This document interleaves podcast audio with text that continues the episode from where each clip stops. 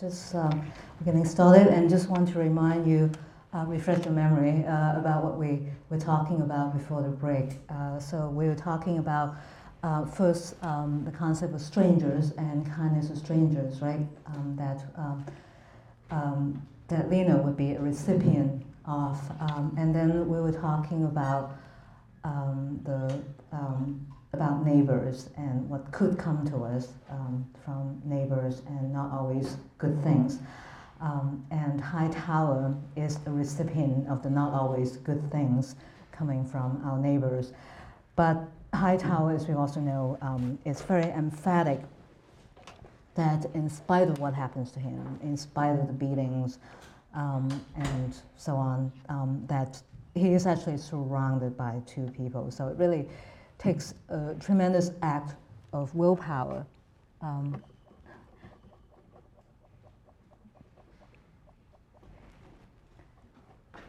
to be able to say that. Um, and so this is the quote from Hightower They are good people. All that any man can hope for is to be permitted to live quietly among his fellows. Um, so it is um, a proposition, a statement that really is sort of thrown, you know, in our face and in the face of all the things that have happened to him.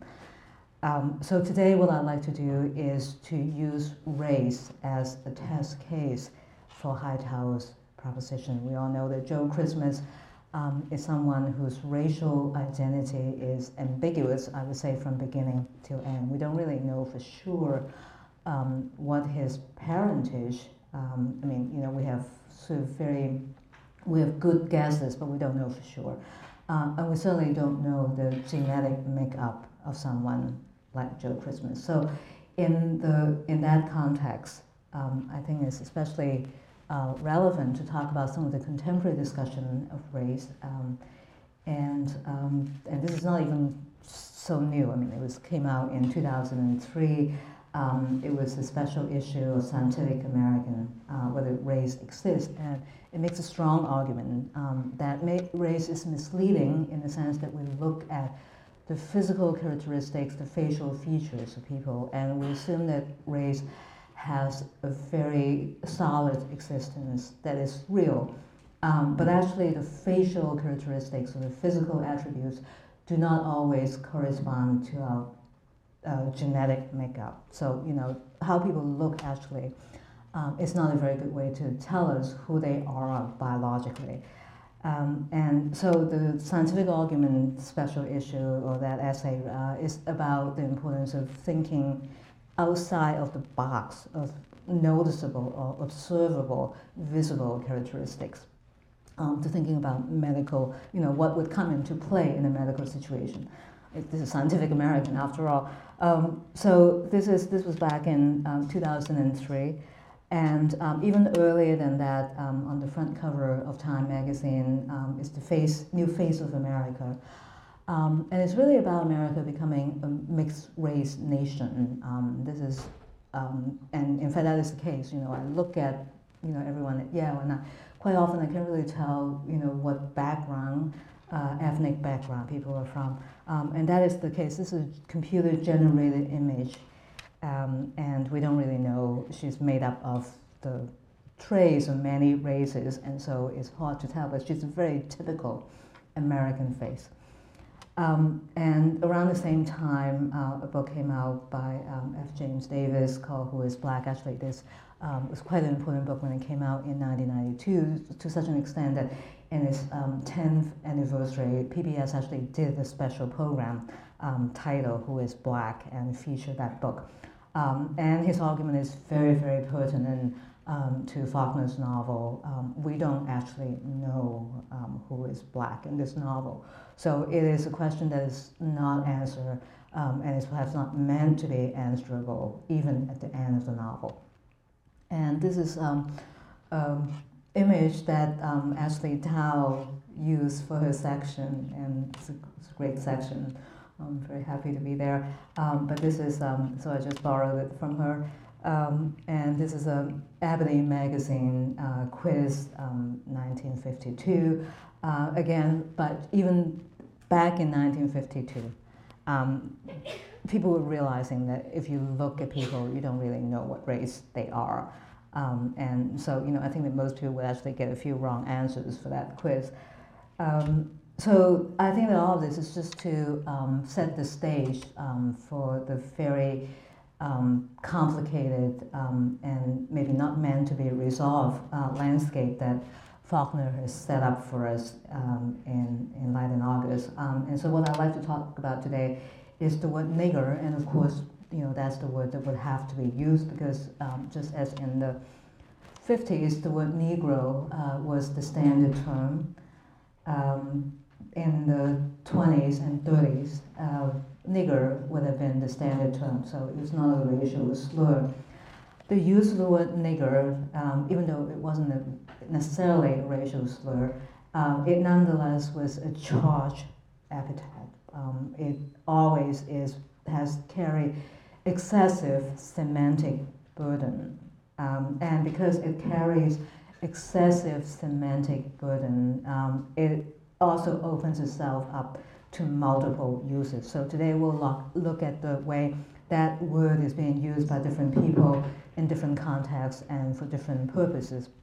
So the, we'll go down the list. Shane, you know, I'll, we'll be talking about all of this, um, and also spoken by other people, um, and also when um, the word is spoken um, by the person himself. So um, just notice this microphone has a way of diminishing itself.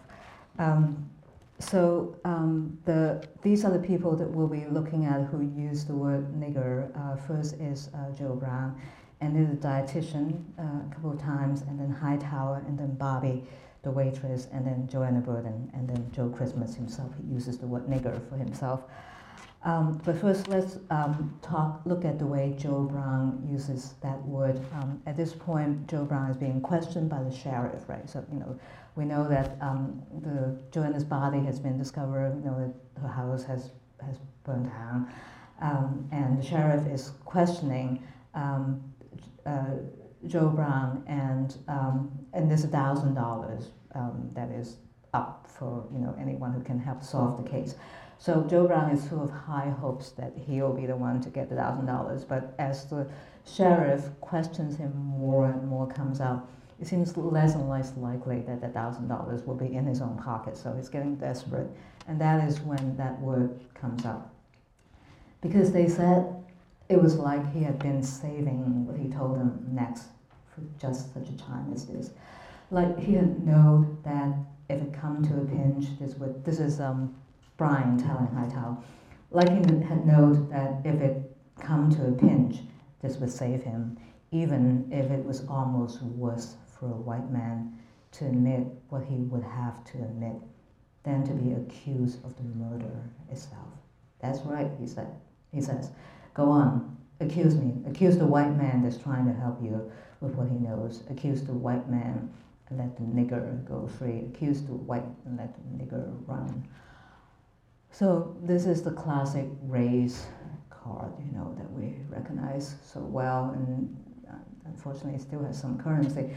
Um, and um, so he's playing the, the, the race card because he's really desperate. What is really interesting is how subtle this portrait, even of someone like Joe Brown, who has so little saving grace to him. You know, this is um, really someone who's supremely unlikable. Um, but even for someone who is supremely unlikable, um, Faulkner nonetheless portrays him as someone who's not incapable of feeling shame, right? So it is shameful, even for someone like Joe Brown, to use the race card. That you know that this is when he is not, when there's nothing else he can do, he would do that. So he's not such a racist or such a whatever, that he is blind to what he's doing. Um, and so I would say that even though this is um, Joe Brown doing one of the despicable things that he's capable of doing, um, in the very act of doing that, um, he recognizes completely that he is being despicable. Um, so this is one kind of self-contained usage, um, shameful and shameful even to the person who's doing it. and the next uh, couple of usages um, are revolving around the dietitian. Um, and we know that, that um, Joe Christmas is um, in, the, in her behind the curtains and watching this whole scene unfolding between um, the dietitian and her um, and eating toothpaste and having no idea what's going on outside, but the dietitian thinking that he knows everything. So he, she drags him out, um, and um, this is what Joe sees when she drags him out. The face no longer smooth, pink and white, surrounded now by wild and disheveled hair, whose smooth bands once made him think of candy, you little rat. The thin, furious voice hissed, you little rat, spying on me, you little nigger bastard. Um, so at, she's never called him that before. So it's at this moment of extreme vulnerability on the part of the dietitian that that word would come rushing up. So this it has some relation um, to the Joe Brown usage in the sense that this is a word that comes out um, when when when you your back is against the wall, basically. You know, um, you this is the thing that, that, that you fling at people. Um, but the, the, dietitian actually is more resourceful than um, Joe Brown. She, she actually is um, able to use that word in, in some other context. So this is the next installment of the word nigger coming out of the mouth of the dietitian. Um, and she has something else to offer Joe Christmas. Her hand is outstretched, and upon it lay a silver dollar. Her voice went on urgent, tense, fast. A whole dollar. Say how much you could buy. Some to eat every day for a week. And next month, maybe I'll give you another one. He seemed to see rank tubes of toothpaste, like coated wood, endless and terrifying his whole being coiled in a rich and passionate revulsion. I don't want no more, he said. I don't never want no more, he said. He didn't need to look up to know what her face looked like now.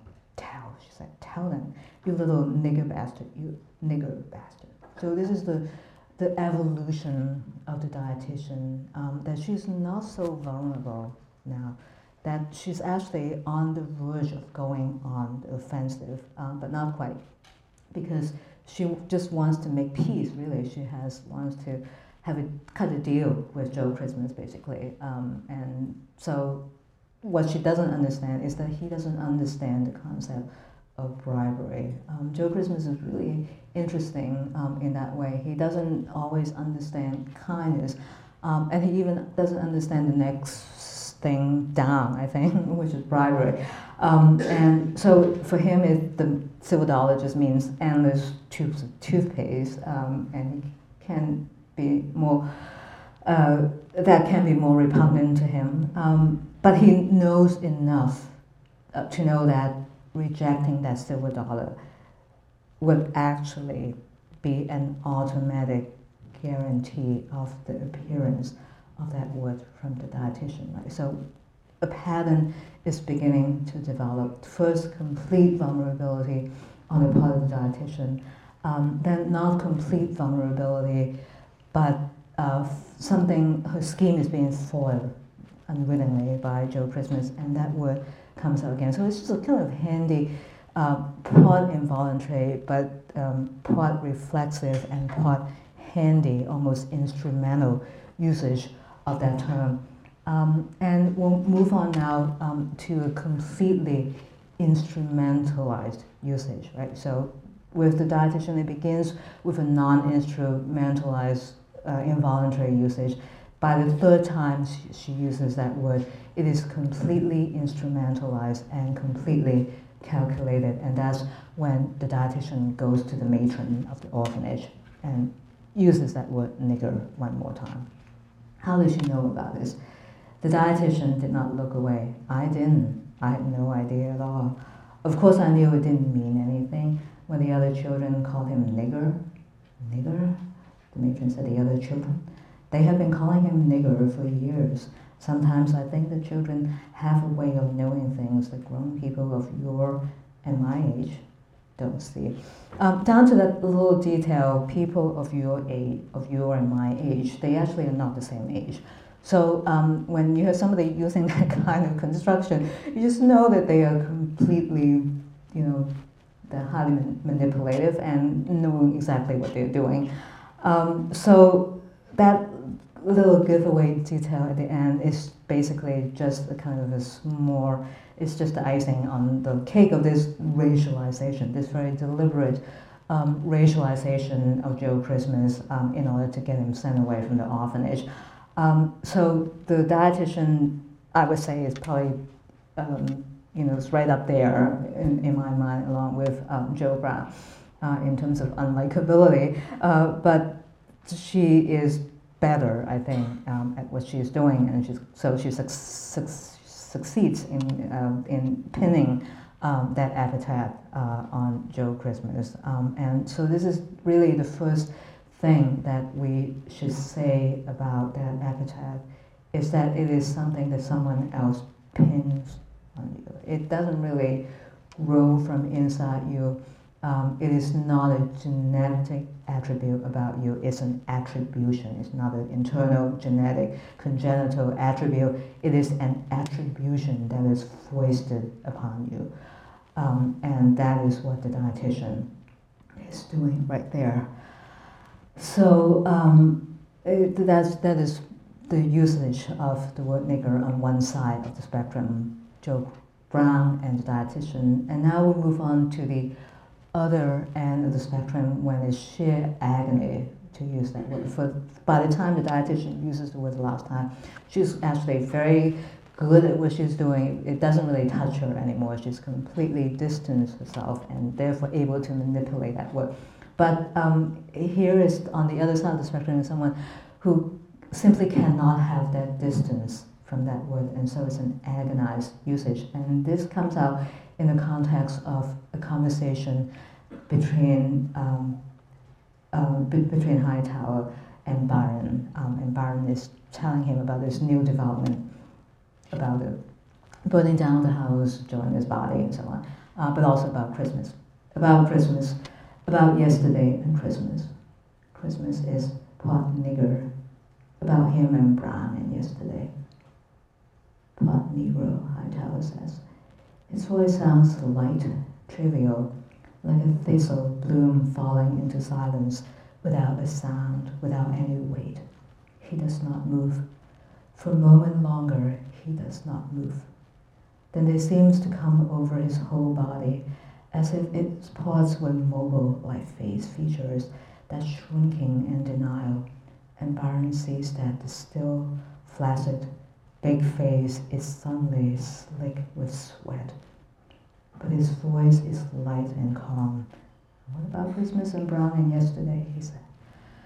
So it is that other disparity between the bodily gesture, the facial expression, the bodily expression on Hightower, and the still control lightness of tone it is that is what gives um, away. Um, that not only is the possibility of Joe Christmas being black, not, not only is it the most terrifying of possibilities, but it's so terrifying that he can't really afford to acknowledge its gravity, right? So it's not just that it's just terrible, but he can't even admit to it. It's that double double combination that suggests just how grave the situation is.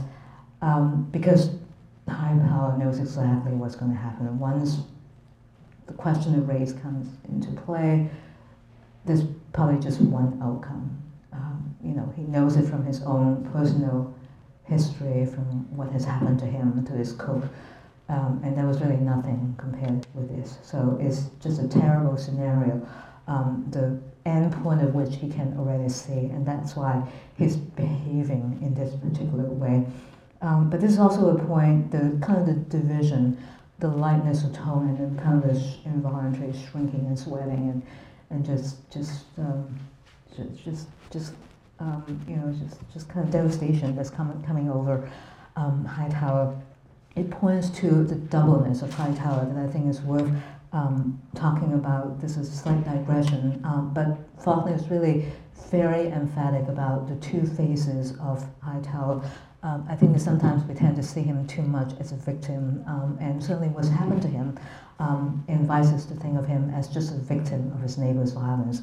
But Faulkner is emphatic from beginning to end that he's two-faced.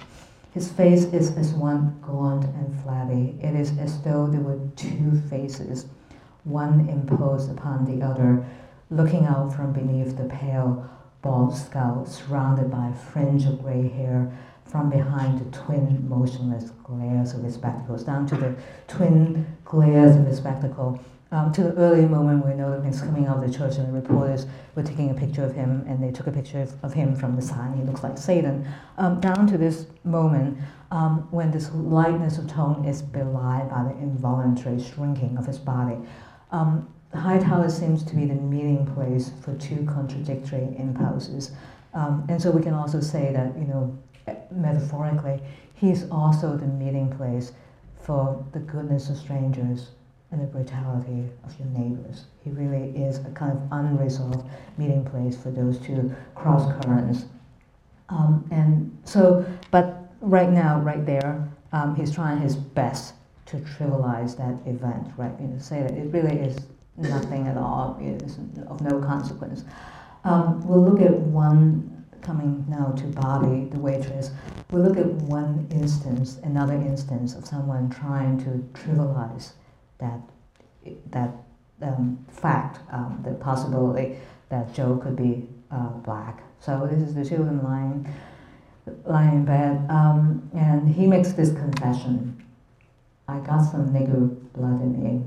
Then she lay perfectly still, with a different stillness, but he did not seem to notice it. He lay peacefully too, his hands slow up and down her flank. You're what? she said. I think I got some nigger blood in me. His hands, his eyes were closed, his hands low and unceasing. I don't know, I believe I have. She did not move. She said at once, You're lying. All right, he said, not moving, his hand not ceasing. I don't believe it. Her voice said in the darkness. Um, so, you know, I think that the Faulkner is going out of his way to make this a very peaceful scenario. So this is the equivalent of that lightness of tone that Hightower is using when he's facing the possibility that Joe Christmas is black. And here Joe Christmas is making that confession himself, but really he doesn't know. Um, but all the emphasis here is on how peaceful the scene is. He's just stroking her. He doesn't stop when he makes that confession. So it's as if nothing is happening. It wants to create the illusion that nothing is happening, but actually everything is happening, right? So the waitress Bobbie's reaction goes along with the pretense that this is really nothing at all. She can completely, she's not going to believe in it, there's nothing to it.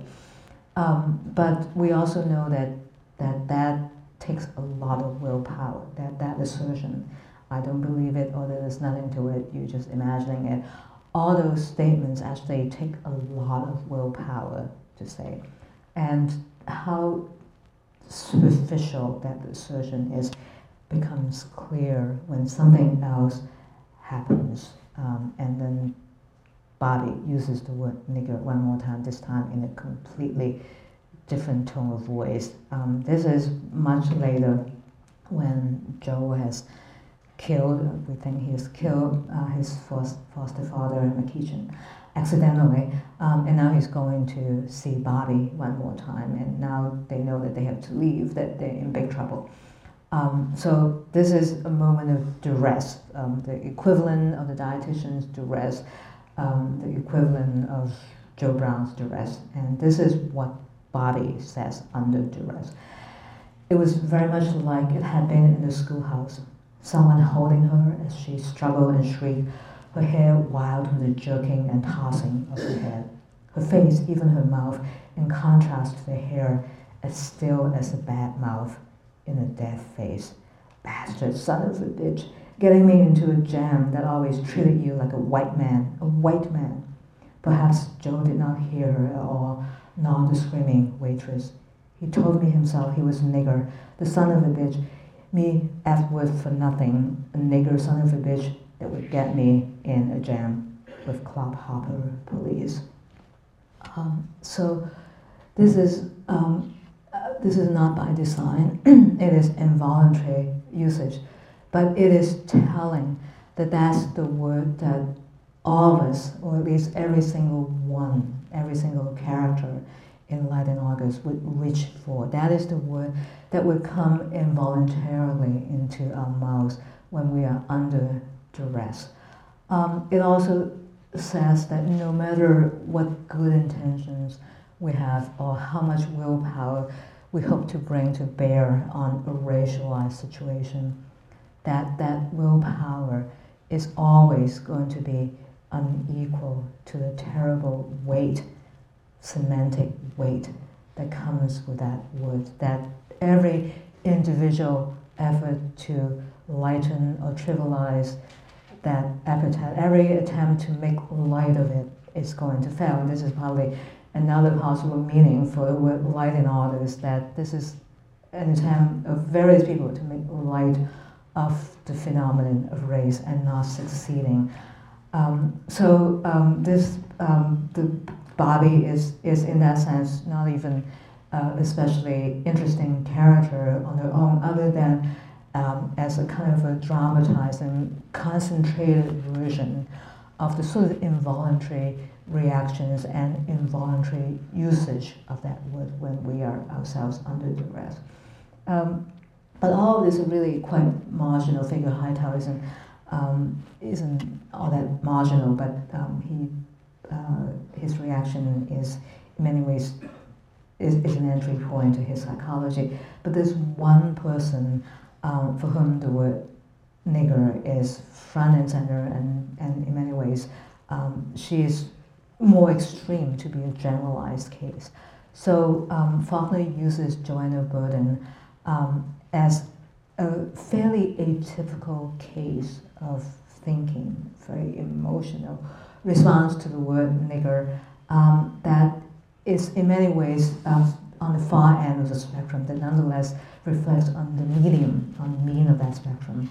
Um, but she has this very extreme notion of what the word nigger means, which is that it is an eternal curse, um, and the context of which is the death of her grandfather and her half brother, Calvin. Okay. So her grandfather and her half brother, Calvin, were killed by a white person. They were killed by Sartoris. So let's not forget that they were not killed by a black person, they were killed by a white person. But this is the account that Joanna would give of the reason why the two of them are killed. Oh, this is what her father um, ex- says to her. Your grandfather and brother are lying there, murdered not by one white man, but by the curse which God put on the whole race before your grandfather or your brother or me or you were ever thought of. Race doomed and cursed to be forever and ever, a part of the white race's doom and curse for his sins. Remember that, his doom and his curse forever and ever. Mine, your mother's, yours, even though you are a child. The curse of every white child that was born and that ever will be born. None can escape it. This is about as thoroughgoing a curse as could be. It's basically comprehensive, cover all the bases, it covers every single member of the white race, and it goes on for an eternity. That course will never go away. So why is it that when two white people are killed by another white person, that that is the case of the curse of the black race? That is a really interesting bit of logic. But um, Joanna's father is firmly convinced that that is the case. That if there had not been blacks in this world, um, which actually probably would have been, it, it's true. If there had not been blacks in, in this world, the grandfather and Calvin would not have been killed by Sartoris. So even though it seems like a strange kind of logic, once you spell it out in that way, actually it is a strange but nonetheless truthful statement, I think.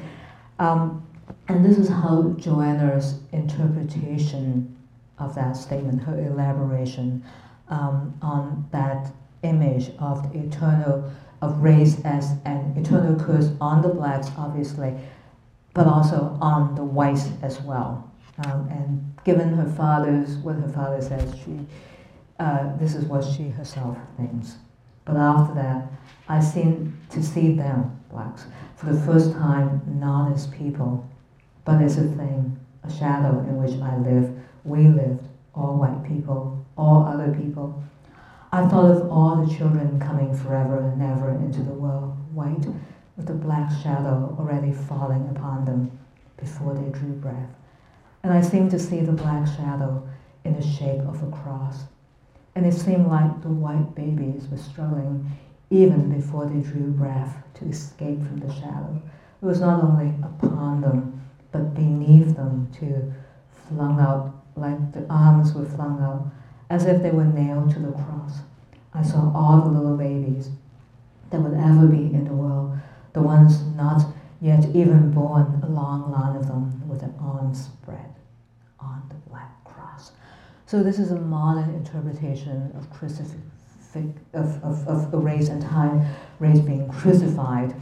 And it turns out that according to Joanna and her father, that the dynamics of race and the legacy of slavery is such that whites will be crucified upon the black cross for for as long as they live, for as long as they are human beings on earth. So it's an extravagant claim. Um, but um, and it's predicated on the notion um, and in some sense, it's a summary of all that we've seen so far, which is that the racial epithet is, in fact, an epithet that all of us reach for involuntarily when we are under duress, right? So it's almost a kind of psychological necessity for us to call someone black.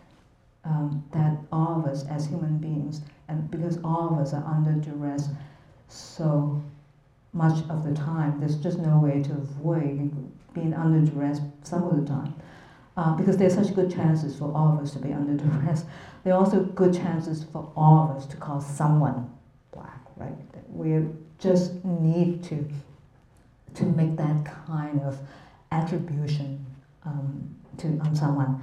Um, and it's because of that basic human psychological need that the relations between the races, so-called races, even though the membership of each one is always going to be in flux, but the relation between the supposed races, that relation is always going to be fraught, always going to be a terrible relation.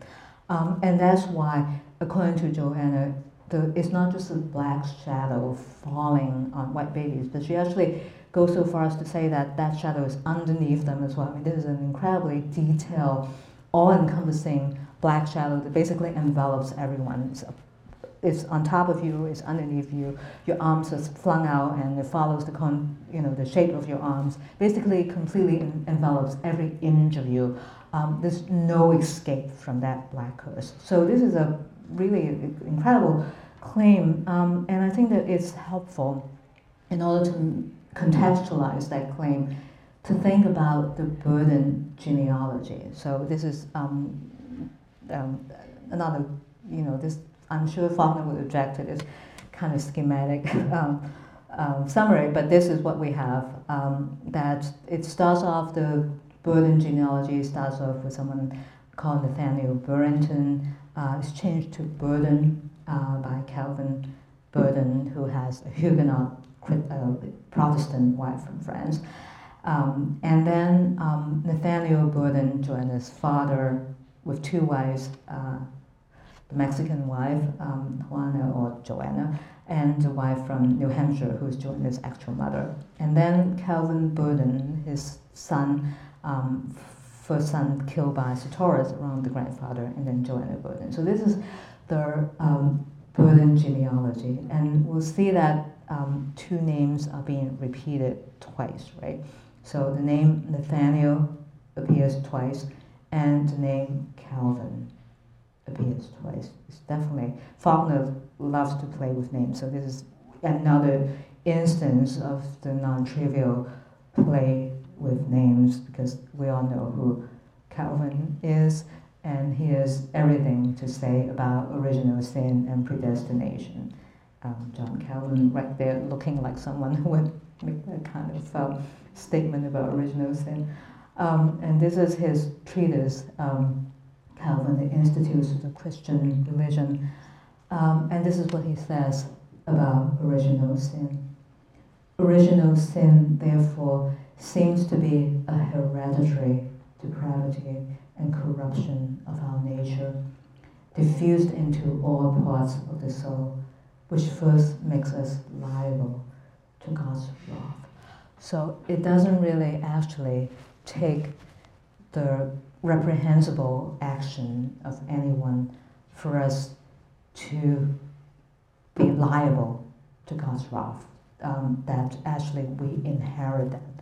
The important thing is that it is hereditary. It is passed on from one generation to another without the volition of the person upon which uh, it is visited and uh, without even necessarily any reprehensible action on the part uh, on whom that original sin is visited. It simply is something that is passed on automatically from one generation to another. So this um, this long-standing tradition of thinking about an evil that we can't escape, um, that we just in, involuntarily signed up, you know, onto this legacy of evil and punishment and curse. Um, and so this is one, I would say, you know, this is Joanna's genealogy. And this is also partly Faulkner's genealogy as well. He wouldn't say that he's a Calvinist, but he's very, very interested um, in this kind of thinking, occurs that is transmitted across time, uh, across generations. Um, but there's another um, party to this uh, genealogy, um, Nathaniel Hawthorne. We already have seen how important Hawthorne is, and it turns out that he really is a figure who's of long-standing relevance to Faulkner. So the Hawthorne-Faulkner connection, uh, we know that in the Scarlet Letter, there's the, the Reverend Dimmesdale who commits adultery with Hester Prynne. Um, in As I Lay Dying, there's the Reverend Whitfield who commits adultery with Addie. So uh, Whitfield, Dimmesdale, and Whitfield actually making a speech that sounds almost like Dimmesdale's uh, speech at the end of the Scarlet Letter. And um, then in Light in August, the name Nathaniel is resurrected one more time. It's almost as if Faulkner is just paying this kind of uh, this oblique tribute to an author who's been very, very important to him. Um, and so, um, given the fact that um, that that that that the Hawthorne connection is actually a connection um, by way of the Scarlet Letter, um, which is in some sense a novel not just about sin, some kind of sin, past sin, um, that nobody, that, you know, Dimmesdale certainly can shake off, and maybe Hester can shake off either. Uh, a sin that will stick to you and follow you wherever you go. Um, it's not only just about that, but it's also about sexual depravity or sexual license to some extent, even though that is not represented at all um, in the Scarlet Letter and not really represented in any details. In both those novels, in both the Scarlet Letter and As I Lay Dying, um, the sexual license is only gesture that we know the outcome of that, uh, of that illicit sexuality, in the sense that we see Hester's uh, illegitimate daughter Pearl in the Scarlet Letter, and we see Addie's illegitimate son Jewel. Uh, in there's also a connection between Pearl and Jewel as well.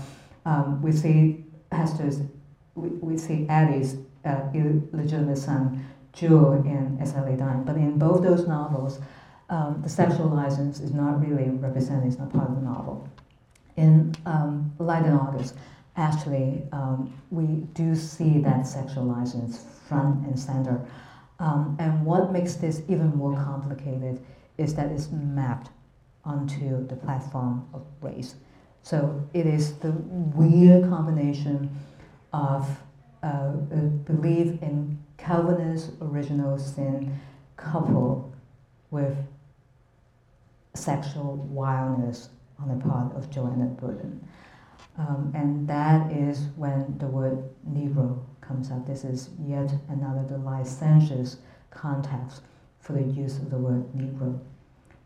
Now and then she appointed trysts beneath certain shrubs about the grounds, where he would find her naked or with her clothing half torn to ribbons upon her in the wild throes of nymphomania, her body gleaming in the slow shifting from one to another of such formally erotic attitudes and gestures as Beardsley of the time of Petronius might have drawn.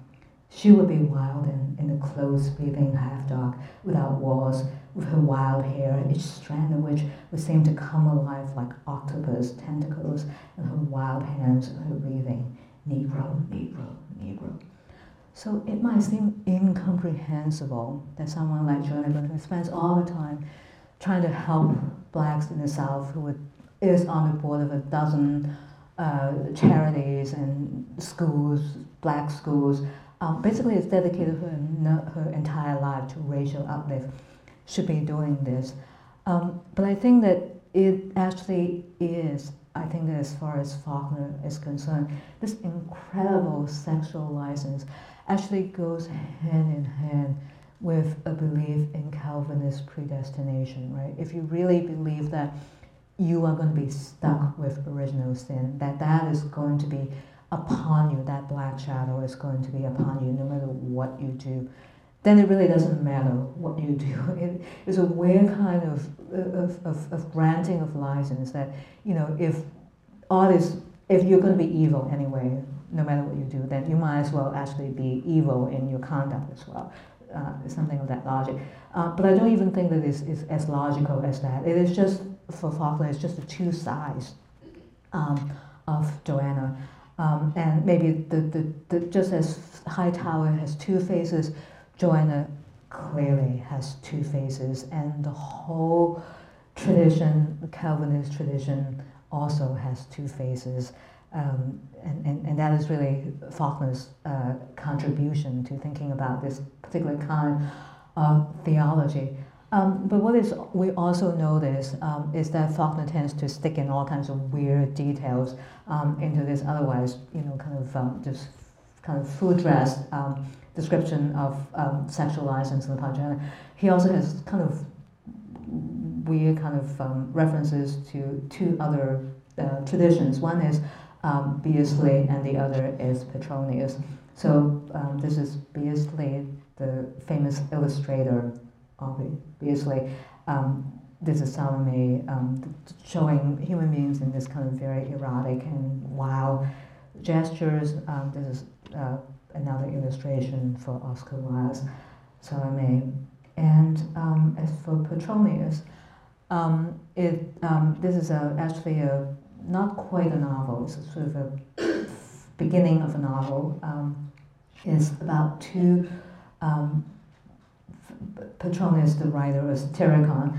Um, it, the reason that is related to um, to the Faulkner novels, all of them, um, is that especially Light in August, is that this novel, early novel, is about two foreigners with Greek-sounding names, and Encolpius and Giton, in southern Italy, right? So this is the first instance of northerners going south, not quite Yankees going south to Mississippi, but similar dynamics. Um, and Joanna knows that, and her father and the whole family knows that they're hated as Yankees and carpetbaggers, as we've seen last time.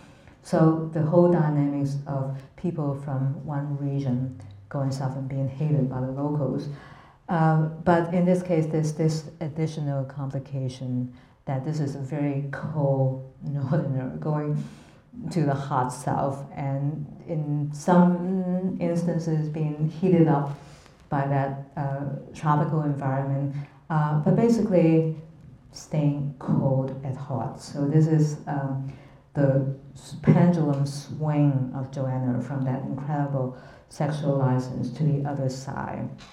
And she also, interestingly enough, she also uses the word Negro in that context when she swings to the other side. She was sitting quite still on the bed, her hands on her lap, her still New England face.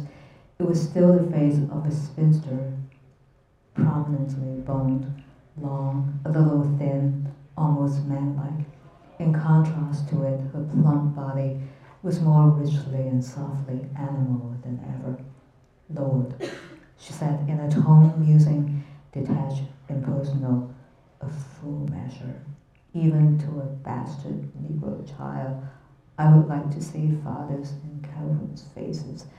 Um, the syntax, I think, is very interesting. That what is in the parentheses, the still face of the spinster, and then the animal body. Uh, a kind of perfect summary of the two sides of Joanna. Um, and if, even for Faulkner, a very ungainly syntax, uh, or deliberate syntax. Um, and then the last part of that, um, the bastard Negro child. And it is not accidental that this is the moment when suddenly is invoking Calvin. I would like to see Father Nathaniel's face and Calvin's faces. It's almost as if this is the new 20th century addition to the Scarlet Letter and the new 20th century addition to the long-standing theology of Calvin. That this is what happens when you uh, when you uh, when you inherit from those two traditions um, is that you both do good by um, you know by supposedly helping uh, blacks, but then you also um, engage in this uh, uncontrollable uh, sexual orgy with them.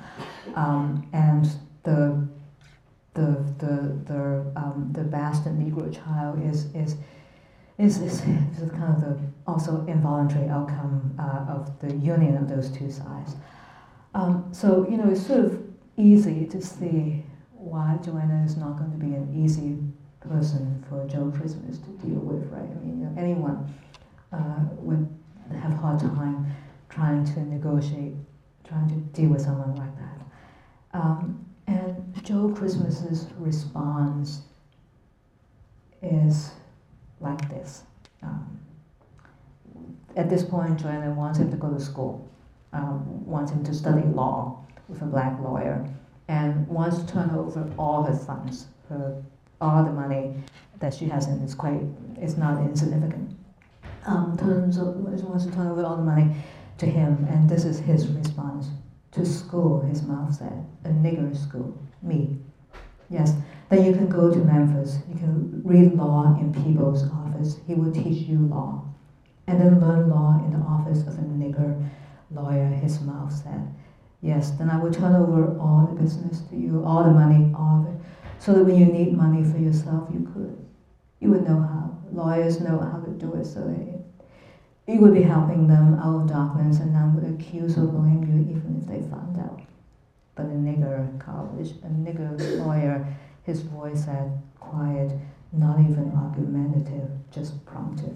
They were not looking at one another. She had not looked up since he entered. Tell them, she said. Tell niggers that I'm a nigger too.